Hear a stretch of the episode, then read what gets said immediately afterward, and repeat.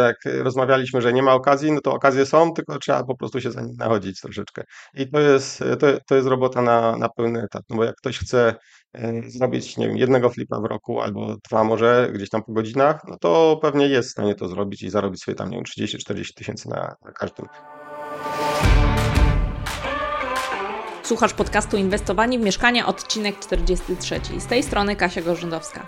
W tym odcinku porozmawiamy o handlu mieszkaniami na rynku pierwotnym. Do rozmowy zaprosiłam Szymona Sypniowskiego, który od kilku lat flipuje w Krakowie i ma w tym duże doświadczenie.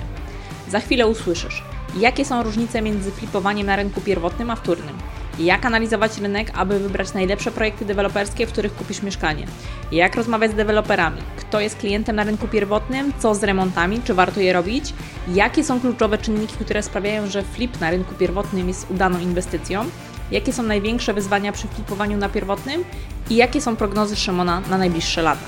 I co ważne, Szymon podzieli się również swoimi ostatnimi inwestycjami i zarobkami. Jeśli chcesz być na bieżąco z rynkiem nieruchomości, to zapisz się do naszego newslettera Mieszkaniowe Newsy. Link znajdziesz w notatkach do tego odcinka. I pamiętaj, wszystkie odcinki podcastu wraz z notatkami do nich znajdziesz również na stronie inwestowaniewmieszkania.pl. Zaczynamy!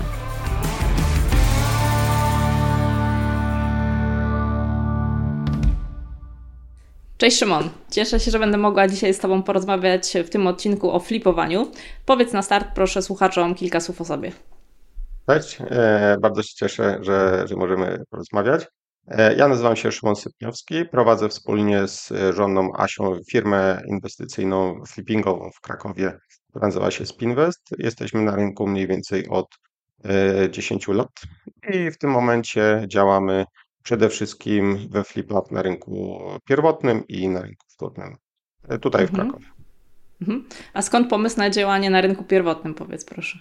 Wiesz co, już e, kilka lat e, flipując na rynku wtórnym, mniej więcej od 2014-2015, e, stwierdziliśmy, że może pora byłoby zacząć robić coś nowego. Poszliśmy na szkolenie z tego zakresu właśnie z flipów na, na pierwotnym. To było mniej więcej w połowie 2019 roku. Stwierdziliśmy, że ten rynek, ten rynek jest zupełnie inny niż, niż to, co robiliśmy do tej pory, więc trzeba będzie się trochę nowych rzeczy nauczyć, ale, ale warto to zrobić. Gdzieś tam y, mieliśmy idealny timing, bo pod koniec 2019 y, kupiliśmy pierwsze mieszkanie właśnie na rynku pierwotnym i wykończyliśmy go w lutym 2020 trafiło na rynek. No i po dwóch czy trzech tygodniach zaczął się COVID i wszystko stanęło. Więc taki był, taki był początek działania gdzieś tam na tym rynku pierwotnym. No, ale oczywiście wszystko skończyło się dobrze. To mieszkanie sprzedaliśmy z zyskiem. Potem przyszły, przyszły kolejne transakcje. E, no gdzieś tam ucząc się tego rynku, zauważyliśmy, że on jest zupełnie inny niż, niż e, to, co, to, co się dzieje na, na wtórnym, ale to pewnie o tym sobie jeszcze e, porozmawiamy później. Mhm. Tak, y, tutaj widzę, że potrzebowaliście po prostu nowych wyzwań, czyli flipy na wtórnym już były nudne i szukaliście jakiegoś nowego obszaru, w którym się będziecie mogli realizować. Ale właśnie tak jak mówisz, y, że różnią się te flipy, to powiedz proszę od razu, jakie są różnice między flipowaniem na rynku pierwotnym a wtórnym? Na co zwrócić uwagę trzeba? Co, to jest trochę y, tak jak kupowanie nowego samochodu, a używanych. Przede wszystkim to jest zupełnie inny produkt i zupełnie inny klient docelowy na, na takie mieszkanie. O ile na rynku e, wtórnym nie za bardzo są mieszkania premium, e, trudno sobie na przykład wyobrazić wielką płytę premium, to na rynku pierwotnym e, jak najbardziej są mieszkania różnych klas. Tak jak można kupić różną klasę samochodu, to można kupić różną klasę mieszkania, więc to jest, to jest podstawowa różnica. Na rynku pierwotnym klient jest przede wszystkim bardziej świadomy i też bardziej wymagający często. Tutaj e, trzeba bardziej dbać o szczegóły, ponieważ e, no, nie da się ukryć, że rynek pierwotny jest, jest droższy e, i ludzie, którzy kupują droższe produkty, no, mają po prostu większą świadomość i, i są gotowi za dobry produkt zapłacić naprawdę dużo więcej czasami, nawet jeśli mamy mieszkanie, powiedzmy, podobnego metrażu z rynku pierwotnego i wtórnego, często różnice to są rzędu dziesiątek tysięcy albo nawet setek tysięcy przy tej samej ulicy. E, pomiędzy rynkiem pierwotnym a wtórnym. Więc to jest, to jest taka podstawowa różnica. Z mojego punktu widzenia e, rynek pierwotny różni się tym, że wszystko jest nowe, wszystko jest pachnące, więc to jest też przyjemniejsze troszeczkę w odbiorze. Bardzo duża różnica jest w remontach. Te remonty są czystsze, sprawniejsze i zakres jest mniej więcej i zawsze podobny. Na rynku wtórnym często zdarzają się różnego typu niespodzianki, zwłaszcza jeśli na przykład tak jak u Was jest dużo kamienic w Łodzi, u nas też czasami robiliśmy mieszkanie w kamienicach, no to tam może się zdarzyć wszystko. Na rynku pierwotnym najczęściej takich problemów nie ma. Wszystko jest sprawne i bezproblemowe, jeśli chodzi o remont. No i ten efekt końcowy, y, nawet jeśli wszystko jest zrobione na tip-top na rynku wtórnym, no to ten efekt końcowy remontu mieszkania na rynku pierwotnym jest, jest jednak w odbiorze dla klienta końcowego zupełnie inny. Te mieszkania po prostu mhm. są, e, są zupełnie inaczej wyglądające, oczywiście dużo, dużo lepiej. Ludzie chcą, chcą za to też więcej płacić. E, jest dla mnie efekt wow. Tak, jest efekt wow. Oczywiście on jest też na, na rynku pierwotnym, e, na rynku wtórnym, jak zrobimy, natomiast na pierwotnym jest, jest dużo e, mocniejszy. E, to, co jest jeszcze podstawową różnicą w Krakowie, to jest bardzo odczuwalne, to jest parkowanie. Na rynku pierwotnym praktycznie nie kupujemy mieszkań, jeśli nie ma miejsca parkingowego. Przynajmniej jednego, a jeśli to są większe metraże, powiedzmy 60-65 metrów plus, no to wtedy dwa miejsca postojowe e, obowiązkowo i ludzie to doceniają, no bo w, na nowych osiedlach są bardzo duże problemy e, z parkowaniem. Tam w pobliżu nie ma jakichś terenów ogólnodostępnych albo jakiegoś starego osiedla, gdzieś tam można e, korzystać, no to, no to wtedy z parkowaniem w Krakowie są bardzo duże problemy, więc są duże różnice. Oczywiście to są, tak jak mówiłem, różne produkty, no ale myślę, że e, to są takie podstawowe, które, e, które gdzieś tam zauważyliśmy. Zdradziłeś nam jedno ze swoich kryteriów wyboru y, lokalizacji mieszkania na flipa, czyli miejsca parkingowe. Tak, tak. No zdecydowanie y, muszą być te miejsca parkingowe. Oczywiście najbardziej pożądane są miejsca w garażu. Natomiast czasami zdarza się tak, że deweloperzy na przykład mają tylko jedno miejsce w garażu do jednego mieszkania, ale można dokupić miejsce e, na zewnątrz. Więc e, my staramy się tak, żeby do mniejszych mieszkań, takich powiedzmy właśnie do 60-65 metrów, może być jedno miejsce e, idealnie w garażu, ewentualnie w najgorszym razie na zewnątrz. A jeśli mogą być dwa, no to, to super. A już dwa w garażu to jest, to jest pełnia szczęścia. Do takich mieszkań, które robimy w wyższym standardzie, w metrażach powiedzmy 80-100 metrów, no to już dwa miejsca w garażu obowiązkowo mogą być. Mhm. Mówisz tutaj, że produkty na rynku pierwotnym są dużo bardziej zróżnicowane niż na rynku wtórnym. E, powiedz, kto jest Waszym klientem najczęściej właśnie na rynku pierwotnym? Kto jest tym klientem, który kupuje te droższe mieszkania? Kto jest klientem, który kupuje te tańsze mieszkania? Zdecydowanie tańsze i mniejsze mieszkania y, kupują osoby, które kupują pierwsze mieszkanie najczęściej, y, czyli takie powiedzmy 40 do 50 metrów to jest najczęściej para albo singiel. Y, parę mieszkań to sprzedaliśmy na wynajem, ale to jest raczej rzadkość. W sensie, no te mieszkania są na tyle drogie, że jeśli ktoś kupuje z Excelem, a wydaje się, że tak się powinno inwestować, ale oczywiście nie wszyscy tak robią, niektórzy kupują po prostu po to, żeby mieć. Więc jeśli ktoś nie liczy Excela, no to, to takie mniejsze mieszkania może też kupić. To są najczęściej wtedy metraże gdzieś takie 30 kilka, 40 metrów na wynajem. Natomiast takie mieszkania powiedzmy 40-50 metrów to jest najczęściej singiel e, para, powyżej to już jest najczęściej para albo rodzina e, i często to jest dla tych osób e, przejście na wyższy metraż, na przykład z rynku wtórnego, albo gdzie mieli na pierwotnym na przykład pierwsze mieszkanie kupione, nie wiem, 5-10 lat wcześniej i zwiększyły się wymagania, powiększyła im się rodzina, więc chcą przejść na, na wyższy metraż. Takie mieszkania z kolei już w wyższym standardzie i w wyższym metrażu to są już najczęściej ludzie dobrze sytuowani, którzy mają dobre prace, e, typu informatycy, prawnicy, mm, osoby, które, przedsiębiorcy, którzy dobrze zarabiają. E, często to są też osoby, które chcą zainwestować kapitał, e, które mają z działalności po to, żeby kupić na przykład dla kogoś z rodziny. Najczęściej to są rodzice kupujący dla coś dla dzieci albo albo po prostu dla kogoś e, z rodziny. W ostatnich latach mieliśmy też dużo klientów e, z Ukrainy, którzy, e, którzy kupują mieszkania w zasadzie tylko i wyłącznie za, za gotówkę, bo po prostu się przeprowadzają, albo ktoś z rodziny się przeprowadza tutaj do, do Krakowa i, i chcą mieć po prostu coś w dobrym, dobrym standardzie. I oni, oni też bardzo patrzą na, na to, jaka jest jakość tego mieszkania, jak to jest zrobione. No i mają, mają wysokie wymagania, ale też, ale też płacą mhm. gotówką, Czyli więc to jest...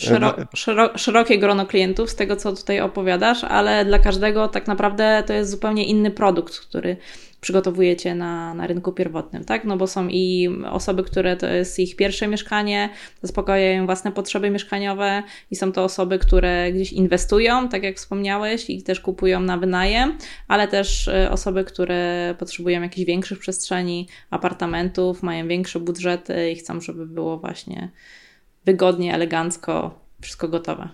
Tak, i powiem Ci też, że kiedy y, na rynku była powiedzmy posłucha, czyli nie wiem, końcówka 2022, początek 2023, to, że mieliśmy taki szeroki portfel, e, bardzo nam pomogło, no bo jakbyśmy mieli tylko jeden typ mieszkań, przykładowo mieszkania trzypokojowe pod rodziny, no to w momencie jak wysła zdolność kredytowa i, i podniesione zostały stopy procentowe, to wtedy te osoby przestały w zasadzie kupować mieszkania albo w bardzo dużym stopniu przestały kupować mieszkania. Przez to, że mieliśmy różne produkty, e, no to zawsze coś się sprzedawało i, e, i to nam pomogło przejść e, suchą stopą przez, przez ten kryzys, który przez rok czy półtora był na rynku. Więc taka dywersyfikacja wydaje mi się też jest, jest rozsądna z punktu widzenia prowadzenia po prostu takiego biznesu flippingowego.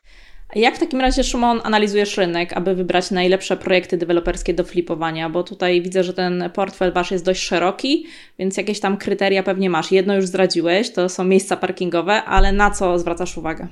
E, według mnie najważniejszym kryterium tego, e, co nadaje się na flipa, jest to, za ile będziemy w stanie takie mieszkanie sprzedać w danej lokalizacji.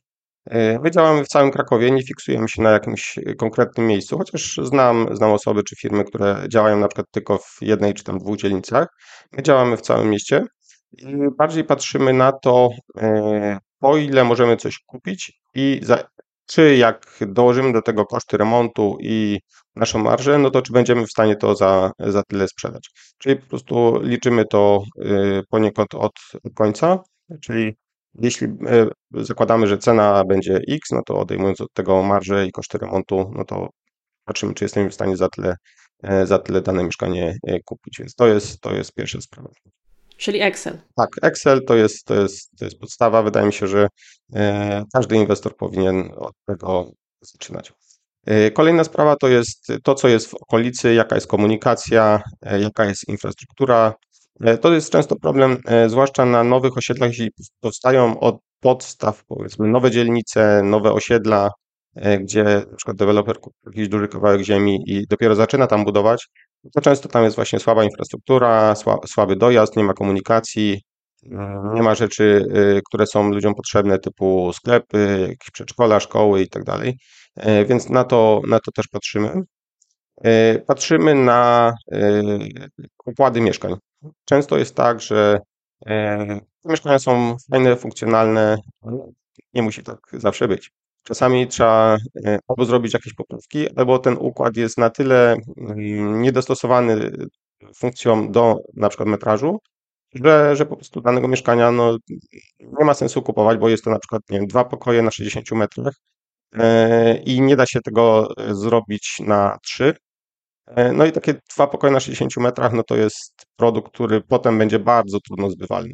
Więc y, trzeba na to patrzeć. Na przykład teraz ostatnio kupiliśmy takie mieszkanie 60 kilka metrów, gdzie były dwa pokoje, ale bez problemu można zrobić trzy, więc nam to nie przeszkadza, ale patrząc na samą listę mieszkań u dewelopera, no to było kilka takich mieszkań, więc ktoś y, nie przyglądając się temu układowi, no mógł po prostu od razu to z góry odrzucić. Natomiast dla mhm. nas to e, dostawić ściankę, no to jest, to jest żaden problem. Czyli patrzycie też na potencjał możliwy mieszkania, czy da się podzielić? Mhm.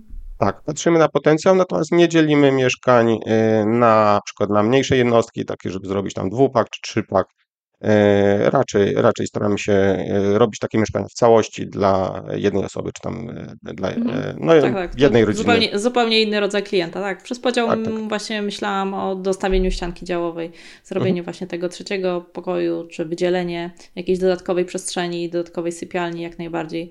To robi robotę i super, że o tym mówisz, bo dużo osób, które słuchają tego podcastu, e, chcą zacząć inwestować w nieruchomości, chcą flipować, szukają okazji inwestycyjnych.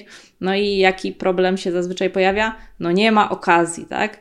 A te okazje są, tylko trzeba po prostu właśnie, tak jak super powiedziałeś, umieć je dostrzec, tak? Bo jak przygląda się tą listę od dewelopera, to się okaże, że nie ma tam żadnej okazji, ale jak spojrzysz na te rzuty, pojedziesz na to mieszkanie, jeżeli jest w ogóle dostępne, e, już jest wybudowane, no to zupełnie inaczej można podejść do tematu, tak? I zwykły Kowalski raczej nie ma takiej wyobraźni, żeby sobie tutaj po zmieniać aż tak y, układ mieszkania, prawda?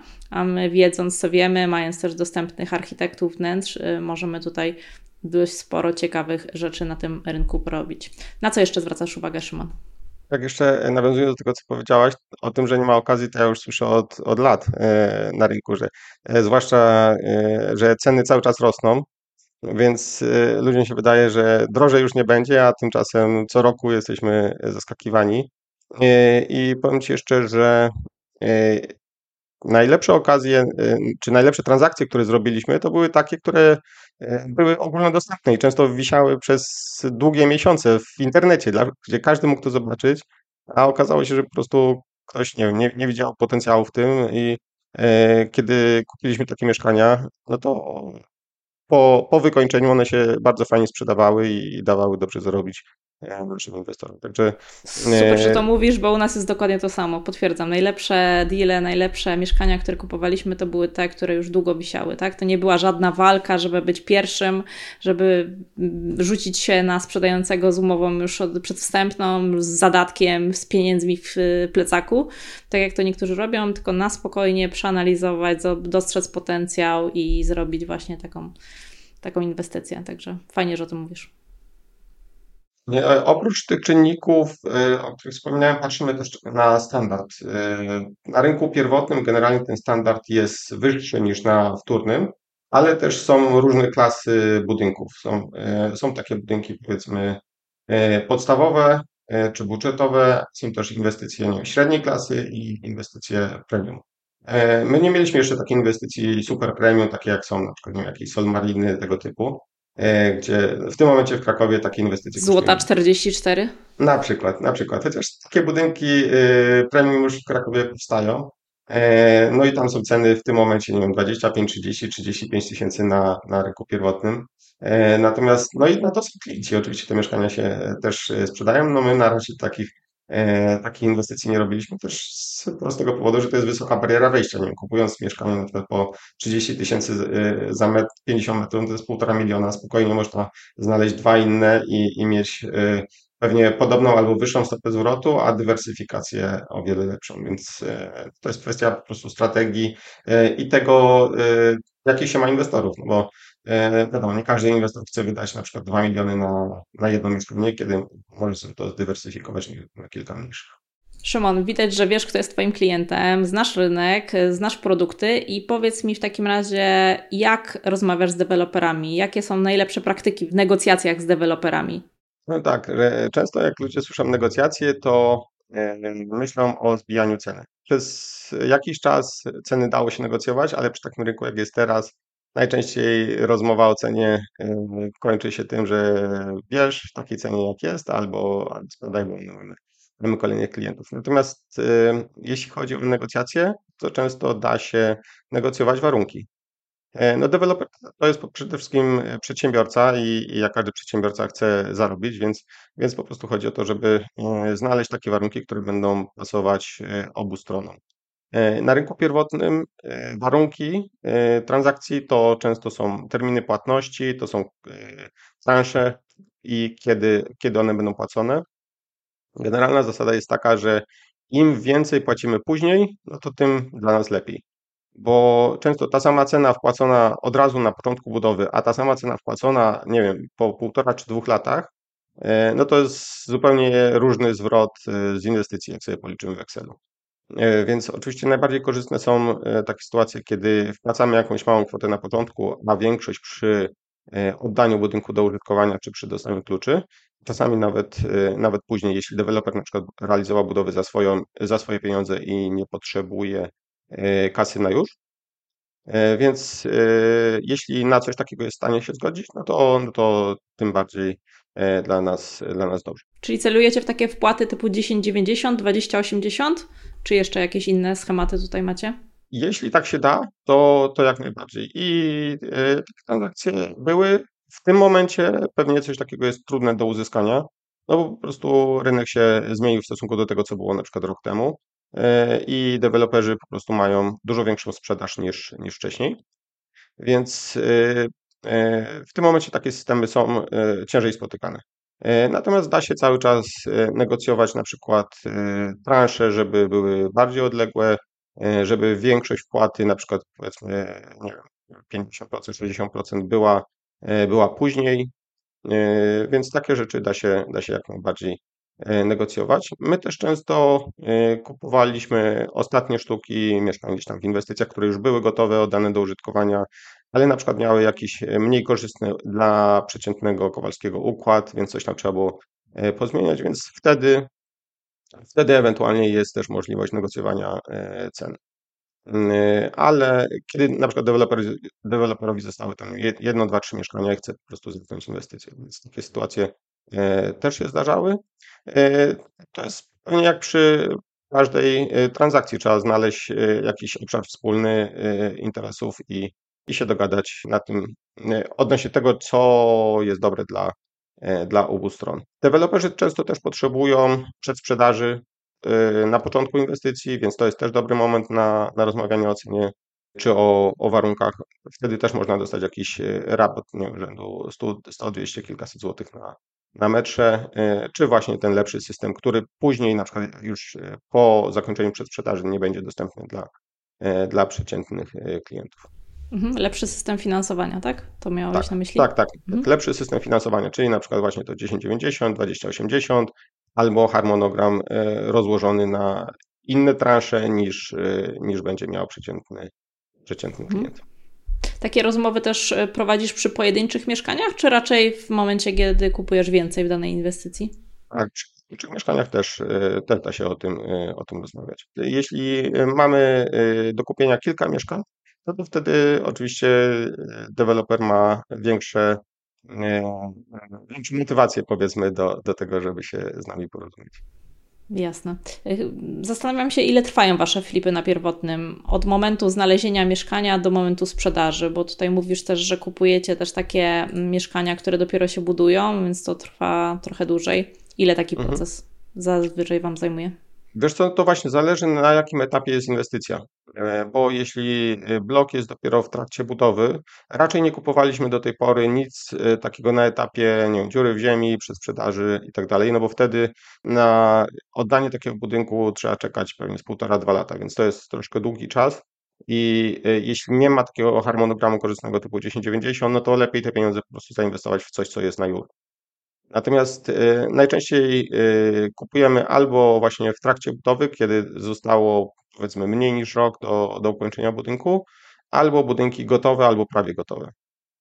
Więc może się zdarzyć, że jeśli na przykład mamy rok do zakończenia budowy, do tego pewnie jeszcze z 3 do 6 miesięcy na e, załatwienie papierów przez dewelopera na użytkowanie i, i przeniesienie własności, no to może się zdarzyć, że na przykład mamy, nie wiem, 12-15 miesięcy zanim dostaniemy klucze do mieszkania, plus powiedzmy dwa miesiące na remont i 2-3 miesiące na, na sprzedaż, jeśli mamy klienta kredytowego.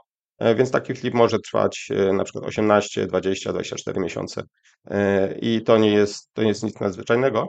Natomiast jeśli budynek jest gotowy i oddany do użytkowania, no to, to wtedy to jest standardowo remont dwa miesiące, no i potem już tylko kwestia znalezienia klienta, więc wtedy to jest bardziej y, czasowo przypominające rynek wtórny y, i, i to można się spokojnie zamknąć w 4 do 6 miesięcy. Mhm. E, macie już klucze do mieszkania, wchodzicie i pytanie, czy zawsze robicie remont, czy czasami się decydujecie na tą sprzedaż bez remontu, a jeśli robicie remont, to w jakim standardzie? Budżetowo, standardowo, premium? Powiedz proszę więcej na ten temat. Mieliśmy kilka takich podejść, żeby próbować sprzedawać mieszkania w stanie deweloperskim i powiem Ci, że to z jakiegoś powodu szło ciężko zawsze. E, to znaczy, o ile ludzie nie mają problemu z kupowaniem mieszkań od deweloperów w stanie deweloperskim, to e, jakoś e, z drugiej ręki chyba nie mieli przekonania co do tego, żeby tak robić. No, być może to jest, to jest kwestia, kwestia gdzieś tam mentalnego podejścia, natomiast te kilka doświadczeń nas nauczyło, że lepiej jest po prostu robić remont i wtedy te mieszkania sprzedają się zdecydowanie drożej i zdecydowanie szybciej. Więc nasze podejście jest takie, żeby E, żeby remonty robić i też może to jest kwestia takiego mentalnego podejścia, że e, wydaje mi się, że to, że robimy remonty, robimy je w dobrej jakości i te mieszkania są ładne, to daje po prostu wartość na, e, na rynek.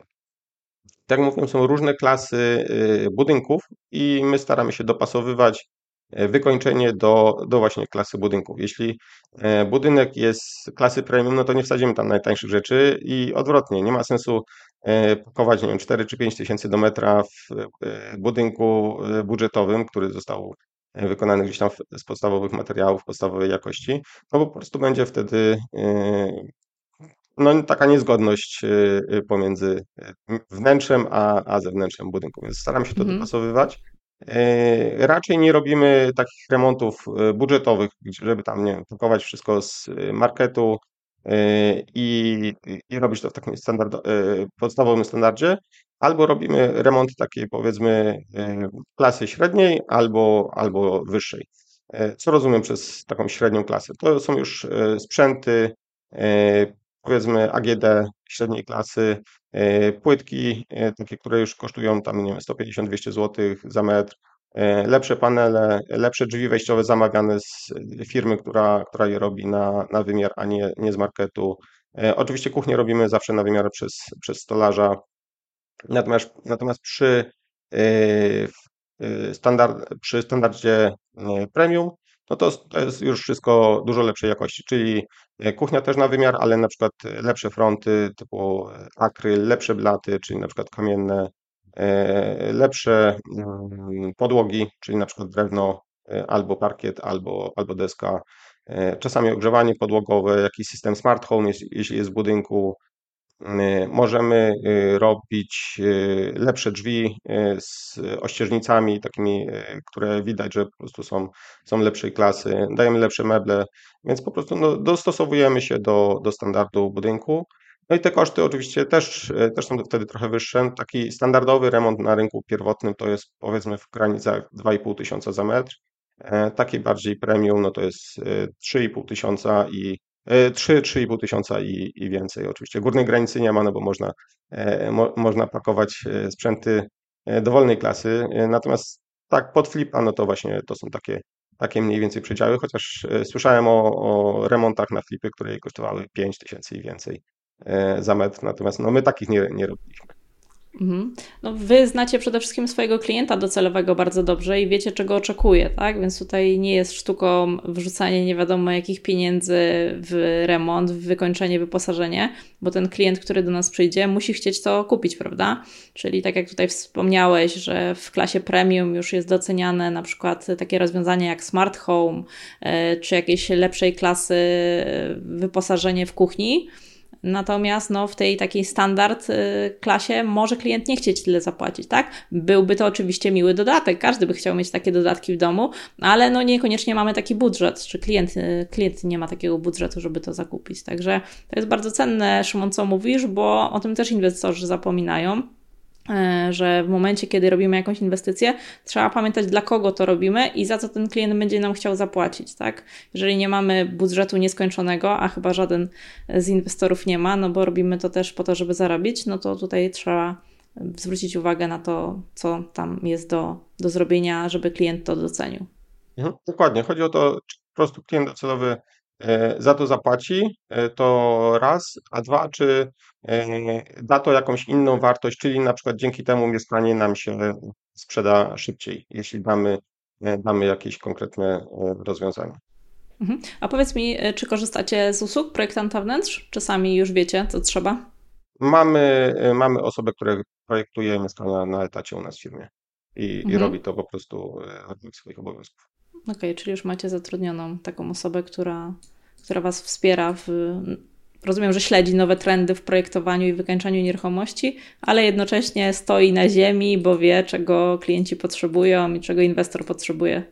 Dokładnie tak to wygląda. Oczywiście y, na początku, no to gdzieś tam my sami to robiliśmy, znaczy no konkretnie to, to Asia, moja żona, y, projektowała te mieszkania, natomiast przy y, już odpowiednio dużej skali opłacało się po prostu zatrudnić osobę, która, która będzie to robić i przejęła po prostu te obowiązki od, od mojej żony. Mhm. Powiedz Szymon, proszę, czy jesteś w stanie podać jakieś swoje ostatnie przykładowe e, inwestycje, podzielić się rentownościami? Czy chciałbyś podać takie dane? Tak, jak najbardziej. Mogę, e, mogę jakieś kilka ostatnich e, przykładów powiedzieć. No, w przyszłym tygodniu mamy, mamy notariusza na mieszkanie premium, które kupiliśmy od dewelopera E, swoją drogą ja się dziwię, że ono się nie sprzedało, no ale się nie sprzedało, e, kiedy deweloper je miał w, w ofercie, bo cena była, e, była całkiem dobra. Mieszkanie na ostatnim piętrze w nowym bloku z dużym takim tarasem, mniej więcej 20 kilka metrów, z fajnym widokiem, cztery pokoje, 85 metrów, E, naprawdę fajne mieszkanie. Jak, już, jak tylko tam wszedłem, kiedy, kiedy było w stanie deweloperskim, to już wiedziałem, że ono ma, ma duży potencjał. E, tylko była kwestia tego, czy, czy będzie na to inwestor, który wyłoży e, tam nie wiem, milion trzysta łącznie z remontem na, na takie mieszkanie. No takiego inwestora znaleźliśmy i to mieszkanie kupiliśmy. I mnie, to mieszkanie było już w budynku, który był oddany do użytkowania. E, do niego wzięliśmy dwa miejsca parkingowe, tak żeby, e, tak jak mówiłem wcześniej, dopasować e, po prostu to pod klienta, który kupując takie mieszkanie najczęściej ma dwa samochody właśnie, żeby mógł sobie kować tam. No i to mieszkanie po wykończeniu sprzedaliśmy mniej więcej z zyskiem niecałych 200 tysięcy, bo tak 180. Więc mhm. to jest bardzo, bardzo fajna inwestycja i ono się sprzedało dosyć szybko. Kupują to klienci którzy są z e, Ukrainy, po prostu dla siebie, żeby tam, e, żeby tam mieszkać. Więc to jest mhm. taki przykład, jeden z ostatnich transakcji na, na rynku premium. No tutaj cena tego mieszkania no to była gdzieś rzędu 16 tysięcy za metr po, po wykończeniu. Sprzedajemy, w zeszłym tygodniu żeśmy sprzedali mieszkanie takie powiedzmy dla, dla rodziny, 60 parę metrów. Kupili to ludzie tacy troszeczkę po 30, którzy prowadzą swoje działalności. To było e, w dzielnicy Prądnik Biały w, e, w Krakowie na północy. 66 e, metrów, trzy pokoje. To było mieszkanie na ostatnim piętrze. Zrobiliśmy tam standard taki już nie premium, standardowy, oczywiście kuchnia, kuchnia na wymiar. Mm, wszystko fajnie zrobione, estetyczne i tam mieliśmy e, cenę z e, remontem mniej więcej 860 tysięcy e, i zysk na poziomie 110 tysięcy. To był też budynek oddany do użytkowania, więc ta transakcja też nie trwała jakoś super długo, mniej więcej około 6-7 miesięcy. Więc to jest, to jest kolejny przykład. Bardzo fajne wyniki, ba bardzo fajne kwoty. A powiedz, skupiacie się y, przede wszystkim właśnie przy decyzji, czy będziecie flipować, czy nie, na tej marży, na tym zysku, czy też y, bierzecie pod uwagę, nie wiem, jakieś procenty, bo wiem, że czasami są fliperzy, którzy muszą mieć jakąś tam rentowność na kapitale własnym, czy rentowność dla inwestora, czy wy po prostu patrzycie na żywą gotówkę? Oczywiście y, bierzemy to też pod uwagę. No, y, pieniądz lubi, y, lubi szybkość, więc jeśli coś da się sprzedać szybciej, no to, to tym lepiej. Ale też patrzymy na to, żeby po prostu te kwoty się zgadzały, czyli mamy jakiś tam minimalny próg założony i jeśli nie wychodzi odpowiednia kwota, u nas to jest, to jest 60 tysięcy, które, które mamy do podziału z inwestorem pół na pół, no to po prostu za taki temat się w ogóle nie, za, nie, za, nie zabieramy, no bo, no bo szkoda po prostu mhm. czasu e, kilku osób w firmie, żeby, żeby zarobić tam 30 tysięcy. E, natomiast takie tematy często po prostu przekazujemy gdzieś tam dalej do osób, które na przykład działają na mniejszej skali albo, albo mają mniej kapitału i wtedy po prostu działamy troszeczkę na zasadzie sourcingu. To się nie zdarza często, ale, ale kilka takich przypadków było.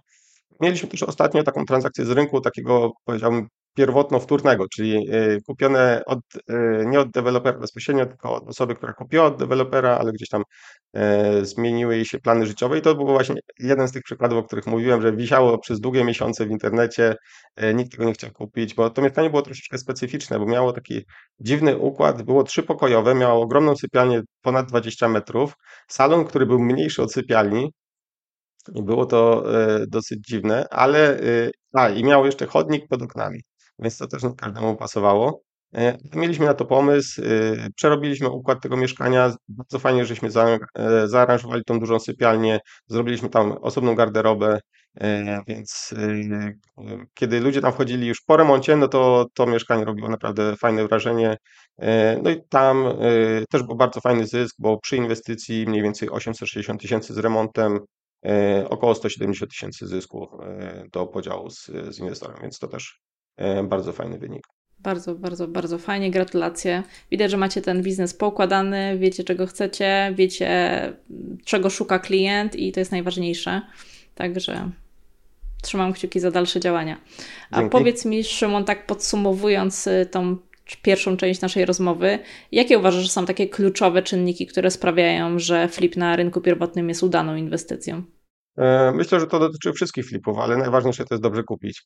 E, mhm. Czyli jeśli kupimy coś w e, odpowiedniej cenie, przy czym odpowiednia to akurat na rynku pierwotnym niekoniecznie znaczy niska, bo w tym momencie analizujemy transakcje na przykład, które są po nie wiem, 13, 14, 15, 16 tysięcy za metr, więc nie wiem, dla kogoś, kto mieszka w mniejszym mieście, no to takie ceny są kosmiczne, natomiast w Krakowie E, w tym momencie to już jest, to już jest standard, a i, i są tematy, które kosztują powyżej 20 tysięcy na przykład na, na, na rynku premium. Mhm. Więc jeśli e, kupimy w odpowiedniej cenie, e, odpowiedni układ mieszkania, to, to jest duża szansa, że, że po wykończeniu na takim mieszkaniu zarobimy. No musimy też patrzeć na te pozostałe czynniki, o których rozmawialiśmy wcześniej, czyli, czyli właśnie czy są miejsca parkingowe, najlepiej w garażu, co jest dookoła, jaki jest widok, bo czasami deweloperzy wiem, stawiają budynek na jakiejś działce wciśnięte między jakieś tereny na przykład przemysłowe i nawet jak zrobimy tam nie wiadomo co, no to po prostu ktoś wchodząc do mieszkania i widząc, nie wiem, jakieś takie rudery e, z okna, no to będzie, będzie po prostu zniechęcony i nie będzie chciał za to zapłacić, bo mając e, odpowiedni budżet, no ludzie mogą już, mogą już wybierać po prostu w czymś, e, czymś innym. Mhm. Czyli mamy cenę, mamy potencjał mieszkania, mamy miejsca parkingowe albo garażowe, mamy okolice. Czyli Lokalizacja takie... na pewno. E, no też e, oczywiście w nieruchomościach mówi się, że lokalizacja, lokalizacja, lokalizacja. Natomiast no, z naszego doświadczenia ludzie mogą mieszkać w, w różnych miejscach, tylko po prostu trzeba dostosować ceny takiego mieszkania do, e, do lokalizacji. Jeśli jesteśmy gdzieś tam bliżej centrum, no to wiadomo, że ta cena będzie, będzie dużo wyższa. E, albo budynek ma odpowiedni standard i, i odpowiednie otoczenie, no to, to wtedy e, możemy za takie mieszkanie wziąć, wziąć więcej. Natomiast jeśli to jest normalne osiedle, e, gdzieś tam w dalszej dzielnicy, no to musimy patrzeć też, żeby po prostu nie przestrzelić. No to jest jeden z podstawowych błędów, że liczymy na, chyba optymistycznie, że uda nam się coś sprzedać, a potem się okazuje, że, że mieszkanie stoi, więc no wtedy, wtedy jest to, jest to kłopot. Mhm. Jakie według Ciebie są największe wyzwania przy flipowaniu nieruchomościami na rynku pierwotnym? No, największe e, wyzwanie to jest na pewno znaleźć e, dobrą okazję. E, czyli, czyli po prostu przeanalizować ten rynek pod kątem tego, co z tego, co oferują deweloperzy, będzie się nadawało w ogóle do kupienia, a dwa, czy kupując w tej cenie, w jakiej deweloper to sprzedaje, no to czy będziemy w stanie na tym zarobić. No, w tym momencie, y, przynajmniej w Krakowie, jest taka sytuacja, że jest stosunkowo mała podaż y, mieszkań, jest duży popyt, więc ceny, ceny po prostu rosną. No i pytanie, czy kupując na przykład teraz na normalnym osiedlu, gdzieś tam po 15-16 tysięcy y, za metr, no to czy dokładając do tego koszty remontu i, i marże, no to czy będziemy w stanie w ogóle na tym zarobić? No to to jest, to jest najważniejsze pytanie. A powiedz proszę, jak wam, ile czasu Wam zajmuje znalezienie okazji? Ile, nie wiem, w miesiącu średnio znajdujecie takich okazji w Krakowie? No wiesz co, no w zeszłym roku sprzedaliśmy na przykład 19 mieszkań, e, więc nie wiem, czy to jest dużo, czy mało. E, natomiast e, analizujemy kilkadziesiąt mieszkań miesięcznie, tak żeby, mhm. żeby z nich najczęściej wybrać jedno, dwa, trzy I oczywiście trzeba jeszcze wynegocjować, trzeba znaleźć inwestora, który to sfinansuje, więc to jest mniej więcej tego, tego typu skala działania. Mhm, czyli trzeba czas poświęcić na szukanie. To nie jest tak, że siadasz, mu stwierdzasz, że kupujesz mieszkanie dzisiaj i jutro już je masz, tylko trzeba ten czas poświęcić, wychodzić swoje, wyoglądać się, porozmawiać i dopiero z tego nam wychodzą deale. Tak, dokładnie tak to wygląda. Jak rozmawialiśmy, że nie ma okazji, no to okazje są, tylko trzeba po prostu się za nich nachodzić troszeczkę. I to jest, to, to jest robota na, na pełny etat, no bo jak ktoś chce e, zrobić, nie wiem, jednego flipa w roku albo dwa może gdzieś tam po godzinach, no to pewnie jest w stanie to zrobić i zarobić sobie tam, nie wiem, 30-40 tysięcy na, na każdym. E, to, mhm. to, to jest, jesteśmy w stanie zrobić. Natomiast jeśli się chce prowadzić biznes flippingowy, tak jak my, gdzie gdzie e, po prostu jest to machina, która, która musi ciągle, ciągle działać i ciągle się kręcić, no to, no to trzeba już e, gdzieś tam być bardziej wybrednym w tym, co się, co się kupuje, no bo e, przykład, zrobienie takiego flipa, nie wiem, powiedzmy na mieszkaniu 40-metrowym i na mieszkaniu 100-metrowym, no to jest mniej więcej tyle samo czasu, no bo trzeba je znaleźć, wyremontować, sprzedać. Natomiast no, marża na, na takim większym mieszkaniu jest nieporównywalnie większa. Więc moim zdaniem to jest, to jest po prostu kwestia strategii działania i tego, co, co sobie postanowimy e, robić, co nam się najbardziej opłaca. Mhm. E, w zeszłym roku głośno było o zmianach w prawie dotyczących e, flipowania na rynku pierwotnym. Czy możesz tutaj trochę powiedzieć na ten temat? Czy to faktycznie przeszkodziło fliperom we flipowaniu, czy wpłynęło to na ten rynek? Jak ty to widzisz? Tak, rzeczywiście zostały wprowadzone takie zmiany. One miały w zamyśle ograniczyć cesję, czy ograniczyć zakupy przez e, duże podmioty, e, żeby nie wykupywały całych e, inwestycji.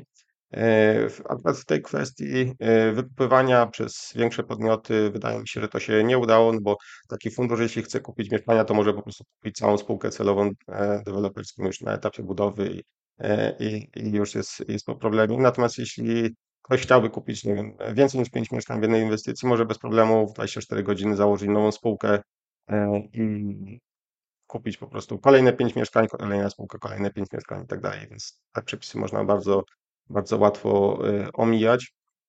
Natomiast jeśli chodzi o cesję, no to kto to robił e, profesjonalnie wcześniej na dużą skalę, to, to zawsze sobie znajdzie sposoby na to, żeby to obejść i, i to jest po prostu kwestia tylko, żeby pewnie mieć dobrych prawników, napisać dobre umowy, dogadać się z deweloperem, E, na takie warunki, które będą obu stronom pasować i, i to jest jak najbardziej e, do, do zrobienia dalej. No, myślę, że jesteśmy bardzo przedsiębiorczym narodem i nie ma takich systemów, które są Polako-odporne, jeśli chodzi o e, omijanie wszelkiego typu ograniczeń i, i przepisów. No ale prawda też taka, że te przepisy były dziurawe od samego początku i to było wiadomo, że to nie ograniczy tego flipowania na rynku pierwotnym. To były te takie tematy typowo medialne, głośne przed wyborami, przedwyborcze. 2023 rok e, właśnie dużo się działo w, pod kątem przepisów, właśnie pod kątem wyborów późniejszych. Także tutaj trzeba na to zwrócić uwagę. A że fliperzy nie są lubiani na rynku, nie są lubiani przez społeczeństwo, e, flipowanie jest źle postrzegane, no to wiadomo, że najłatwiej było te przedwyborcze obietnice dostosowywać właśnie e, pod kątem fliperów, którzy byli takim, taką grupą społeczną do bicia. Ale właśnie, jak jesteśmy przy tym temacie, to chciałabym też Cię zapytać, Szymon, jak Ty to widzisz, bo widzę, że w ostatnim czasie jest duże takie społeczne niezrozumienie flipów, fliperów, flippingu. Nagrywamy to w lutym 2024 roku i jesteśmy chwilę po takiej burzy dość sporej medialnej, ponieważ w telewizji śniadaniowej y, pojawiły, pojawili się fliperzy, którzy opowiadali o tym zawodzie. No i fala hejtu, która się tam wylała potem na nich, oczywiście w mediach społecznościowych, w internecie, na różnych grupach dyskusyjnych, była dość spora. I chciałam zapytać Cię, jak Ty to widzisz? Czy faktycznie fliperzy powinni być tą grupą społeczną do bicia? Bo taki zarzut, który wiele osób podnosi, to że oni za nic zarabiają. Nie wnoszą żadnej wartości do życia, a po prostu no, żarują na tym, że, kto, że kupią wcześniej i sprzedadzą e, drożej. Co na ten e, temat myślisz? Rzeczywiście e, fliperzy jako grupa są takim chłopcem do bycia w mediach, czy, czy gdzieś tam na, w mediach społecznościowych.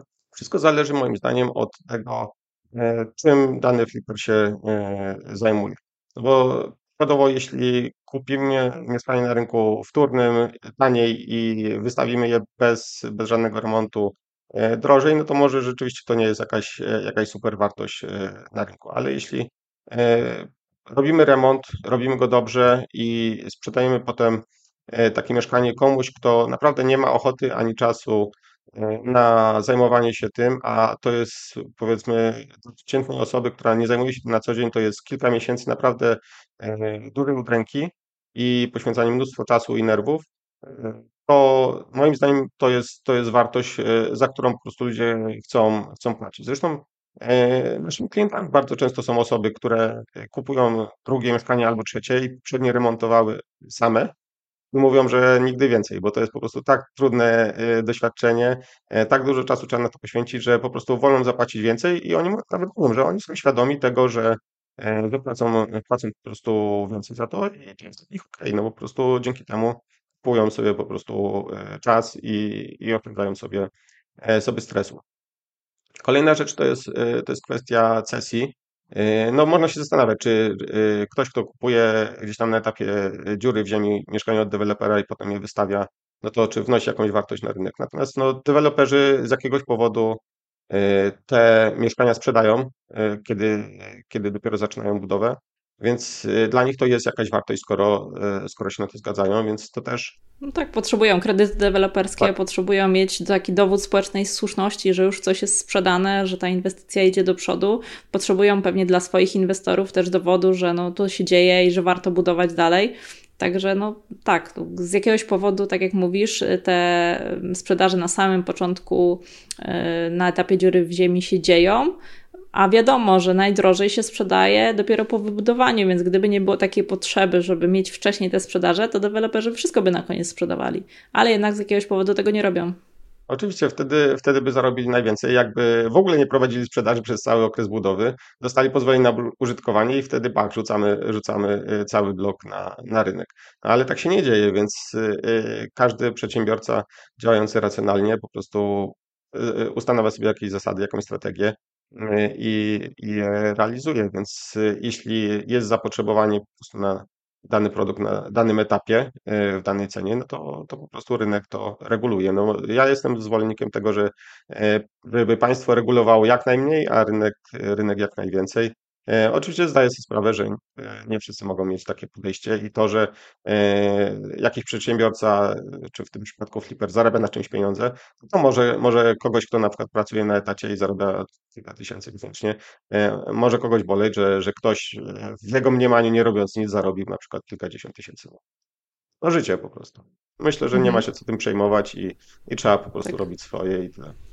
Tak, wiesz co, zastanawiałam się po tej takiej gównoburzy internetowej, dlaczego jest takie społeczne niezrozumienie tych flipów i doszłam do wniosku, że tak jak w każdej grupie społecznej, tak jak, nie wiem, wśród każdej dziedziny życia, mamy różne osoby, tak? I wśród fliperów też mamy różne osoby. I okazuje się, że najgłośniej jest o tych fliperach, którzy niestety oszukują, którzy naciągają, yy, Pewnie widziałeś te różne karteczki w, interne w, internecie wrzucane do skrzynek, że jesteśmy młodym małżeństwem, kupimy mieszkanie, tak? Że nie wiem, ktoś kiedyś wymyślił taki sposób na pozyskiwanie mieszkań, że to jest świetny sposób i teraz właśnie wrzucajmy, udawajmy, że jesteśmy młodym małżeństwem, który dla siebie kupuje, a tak naprawdę jesteśmy fliperami i zarobimy na tym. E, no to to, to nie jest, nie jest ok, nie jest fajne i nie dziwię się społeczeństwu, że nie podoba się im coś takiego. Też nie podobają mi się flipy na zasadzie, że kogoś się do czegoś zmusza, że wykorzystuje się jakąś tam sytuację. Co innego jest zupełnie, jeżeli faktycznie komuś jesteśmy w stanie pomóc, ktoś ma jakieś problemy e, i potrzebuje sprzedać mieszkanie, jest jakiś problem z tym mieszkaniem czy z tą nieruchomością, którą sprzedaje. Mamy dużo takich nieruchomości na rynku, które mają jakieś problemy prawne. Ludzie sobie nie potrafią poradzić z tym, to jak najbardziej y, to jest zupełnie inna sprawa. No ale prawda też jest taka, że są fliperzy, którzy właśnie no, żerują na takich sytuacjach i wykorzystują je, więc nie dziwię się społeczeństwu, że nie lubi fliperów, ale znowu wiesz, my, ja i ty i nasi pewnie słuchacze czytelnicy poruszamy się w takiej ba bańce, że widzimy, że te flipy no, wnoszą wartość, tak jak ty powiedziałeś, tak? Ty masz klientów, którzy wiedzą, że płacą więcej, ale oni po prostu nie chcą się dotykać do tych remontów. Wiesz, mówisz, że tutaj wśród takich zwykłych kowalskich te remonty są straszne, ale ja rozmawiam z wieloma inwestorami, nawet robiłam ostatnio ankietę u siebie, jakim, jakie masz największe problemy na rynku nieruchomości, jakie masz wyzwania i nadal to są remonty, tak? Nikt nie chce się bawić w te remonty, tak? To, że ja czy ty robimy na co dzień te remonty i dla nas jest to y, codzienność, to jest inna sprawa. Natomiast dla większości ludzi, no to jest ta udręka, jest ten problem, szukanie tych ekip remontowych, komunikowanie się z nimi, tysiące decyzji, które trzeba po, po podjąć po drodze. Także wydaje mi się, że tutaj no, zupełnie mamy różne obszary tych flipów, o których y, rozmawiamy, tak? My zupełnie w innym kontekście rozmawiamy o, tym flipa, o tych flipach, a te właśnie hejterskie komentarze na temat flipów y, w telewizji śniadaniowej no, dotyczyły zupełnie trochę, zupełnie innego aspektu tego flipowania. Mhm, dokładnie tak jest. E, no też e, ja bym miał rady dla tych hejterów, skoro jest to takie fajne i można na tym tyle zarobić, no to czemu tego nie robicie?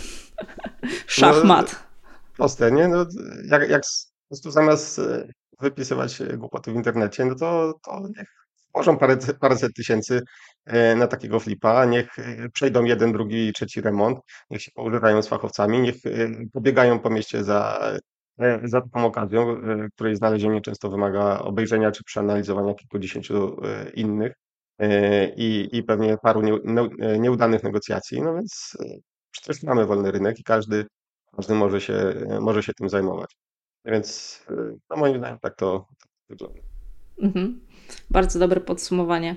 E, Szymon, chciałam zapytać, jakie są Twoje prognozy dla rynku flipowania nieruchomości w najbliższych latach? Czy dla rynku nieruchomości, czy w ogóle dla flipowania nieruchomości? Jak myślisz, że to się rozwinie? Moim zdaniem fliperzy byli i to już byli pewnie w latach 90., zanim to się zrobiło modne i powstały z tego tak. szkolenia, tylko, tylko nikt tego flipowaniem nie, e, nie nazywał. E, tak. I, I rynek na to będzie, będzie zawsze, bo zawsze będą osoby, które e, nie będą chciały na przykład robić remontów, tak jak, tak jak żeśmy rozmawiali.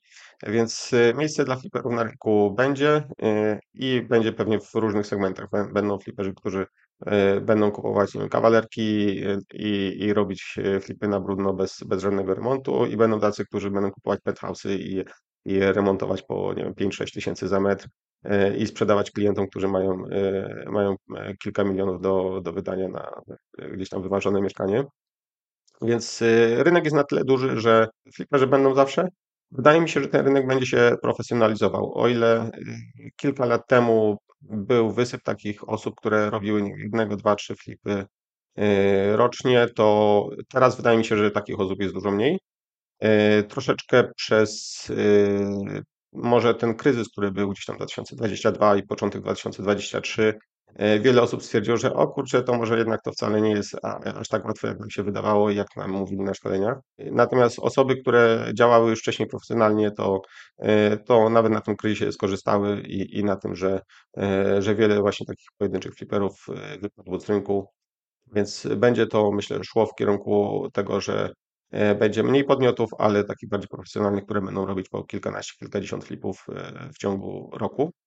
Tak mi się wydaje. Jeśli chodzi o ceny, e, nie wiem jak w innych częściach Polski, ale w Krakowie ja nie, nie za bardzo spodziewam się, żeby te ceny spadały, a wręcz przeciwnie, myślę, że będą dalej rosnąć, a to wynika z tego, że mieliśmy po prostu ten okres gorszej koniunktury, kiedy deweloperzy wstrzymali dużo inwestycji, E, no a niestety te inwestycje trwają. E, ostatnio jak e, rozmawiałem z kilkoma deweloperami, to u nich przygotowanie inwestycji to jest często 3, 4, 5 lat plus budowa rok, półtora, więc, więc po prostu jeśli ktoś musi tak długo czekać na realizację inwestycji, no to po prostu te produkty końcowe no nie mogą być tanie, więc jeśli nie nastąpi jakieś, nie wiem, uproszczenie procedur, a raczej bym się tego specjalnie nie spodziewał, uwolnienie dużych połaci gruntów, na przykład miastach, gdzie jest, e, gdzie jest największy popyt, no to, to raczej bym się spodziewał tego, że te ceny e, będą, będą cały czas e, rosły, może szybciej, może wolniej,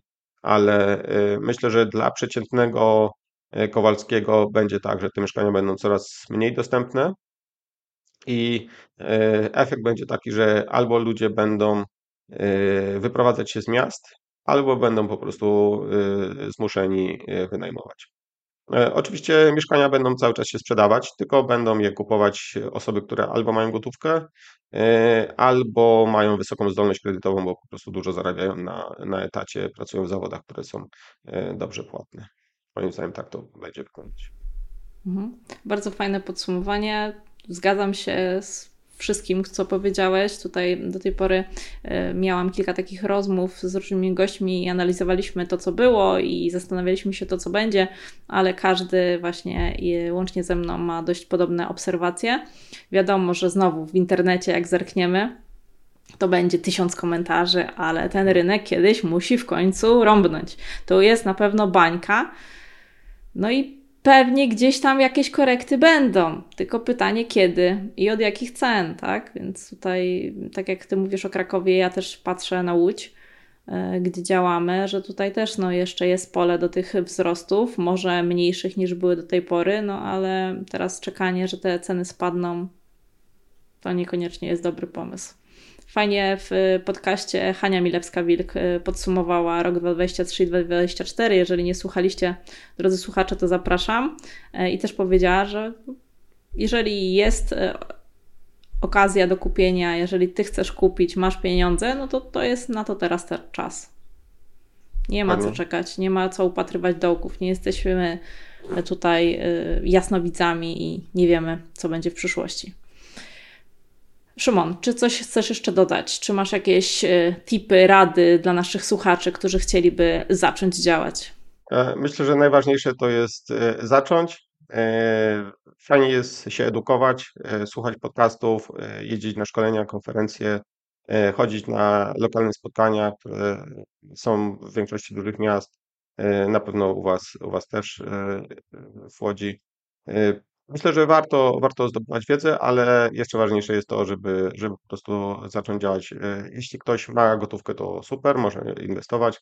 Jeśli nie, no to szukać inwestorów i zostać na przykład na początek e, pośrednikiem albo sorcerem e, i gdzieś tam stopniowo, stopniowo zdobywać tą wiedzę i zdobywać doświadczenie, no bo doświadczenia się nie da zastąpić niczym innym. Po prostu mhm. to, że ktoś zrobił jednego flipa, czy dwa, czy trzy, no to super, ale jak ktoś zrobił 50, no to, e, no to tej wiedzy nie da się po prostu komuś przeszczepić e, łatwo do, do głowy i, i doświadczenia. Tak jest. E, ilość problemów, na które napotkamy w trakcie robienia flipów, czy zresztą dotyczy to pewnie każdego innego obszaru działalności, to, to jest coś, czego po prostu no, nie da się, nie da się niczym zastąpić. Tak jest, czyli wiedza plus działanie, plus kontakty, jakaś grupa wsparcia, ktoś z kimś można skonsultować. No i trzeba przede wszystkim pamiętać, że to zajmuje czas, tak? Że to nie jest złoty biznes, złoty strzał, że dzisiaj zdecydujesz, jutro już się uda, tylko trzeba na to poświęcić czas, energię i pieniądze często.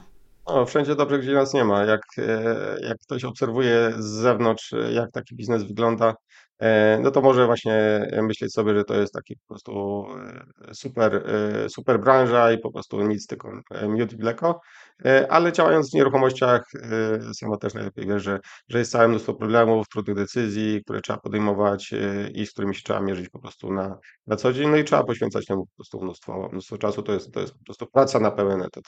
Tak, i te zarobki, które są osiągane, to jest właśnie premia za podejmowane ryzyko.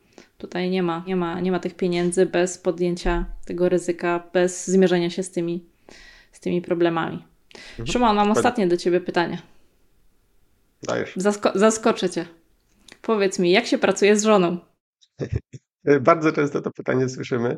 E, nam się pracuje bardzo dobrze. E, prowadzimy firmę już dziesiąty rok razem, więc na pewno największe wyzwanie to jest takie, że spędza się ze sobą 24 godziny na, na dobę, bo jest się ze sobą i w domu, i, i w pracy. Natomiast nam się pracuje super, jesteśmy świetnie dobrani. Oczywiście czasami się zdarza, że mamy różne zdanie na, na jakiś temat, ale to jest, to jest normalne. E, natomiast świetnie się uzupełniamy kompetencjami. To, co na przykład mówiłaś o tym, że ludzie nie lubią remontów i inwestorzy często też, no to, to ja jestem właśnie takim przykładem. Ja zrobiłem może e, remontów z dwa albo trzy i to była pierwsza rzecz, którą chciałem wydelegować i właśnie w ten sposób Asia zajęła się nieruchomościami kilka miesięcy po mnie, e, bo, bo dla mnie to jest, to jest bardzo trudne, natomiast robiła to, to świetnie i teraz nadzoruję nasz zespół remontowy bardzo dobrze, natomiast ja, ja się w tym nie odnajdowałem, a ja z kolei mam e, gdzieś tam kompetencje w obszarze e, analizowania transakcji, negocjacji, e, dogrywania deali, to, to jest coś, co lubię i, i czym żyję na co dzień, więc fajnie się uzupełniamy. No i też, też możemy między sobą wymieniać, wymieniać pomysły, dostrzegać wiem, różne ryzyka, bo w różny sposób patrzymy na, na przykład na daną transakcję, czy na, na daną rzecz, która się gdzieś tam pojawia w firmie, więc to jest fajne, że można po prostu wzajemnie e, coś e, przedyskutować. No, wy z się macie, macie podobnie, więc, więc e, na pewno też, też macie podobne doświadczenie. Tak, tak, tak. Znowu się po raz kolejny Szymon z tą zgadzam, tak, bardzo podobnie. Mamy też, jesteśmy podzieleni kompetencjami, ale też się pracuje dobrze, ale mamy dużo osób, które pytają i sobie nie wyobrażają takiej pracy wspólnej w małżeństwie, ale jakoś daje radę. Tak. Dobra, dzięki Szymon za rozmowę. Super e, rzeczami się tutaj z nami podzieliłeś, super wskazówki, super konkrety. Trzymamy kciuki za Was, trzymam kciuki za naszych słuchaczy, którzy chcą działać. Także życzę wszystkiego dobrego i do usłyszenia następnym razem. Bardzo dziękuję również. I jak? Co myślisz o flipach na rynku pierwotnym? Jeśli chciałbyś skontaktować się z Szymonem albo podejrzeć, co aktualnie robi, to linki do jego strony i mediów społecznościowych znajdziesz w notatkach do tego odcinka. Przypominam też, że jeśli chcesz być na bieżąco z rynkiem nieruchomości, to zapisz się do naszego newslettera Mieszkaniowe Newsy. Do usłyszenia w kolejnych odcinkach. Cześć!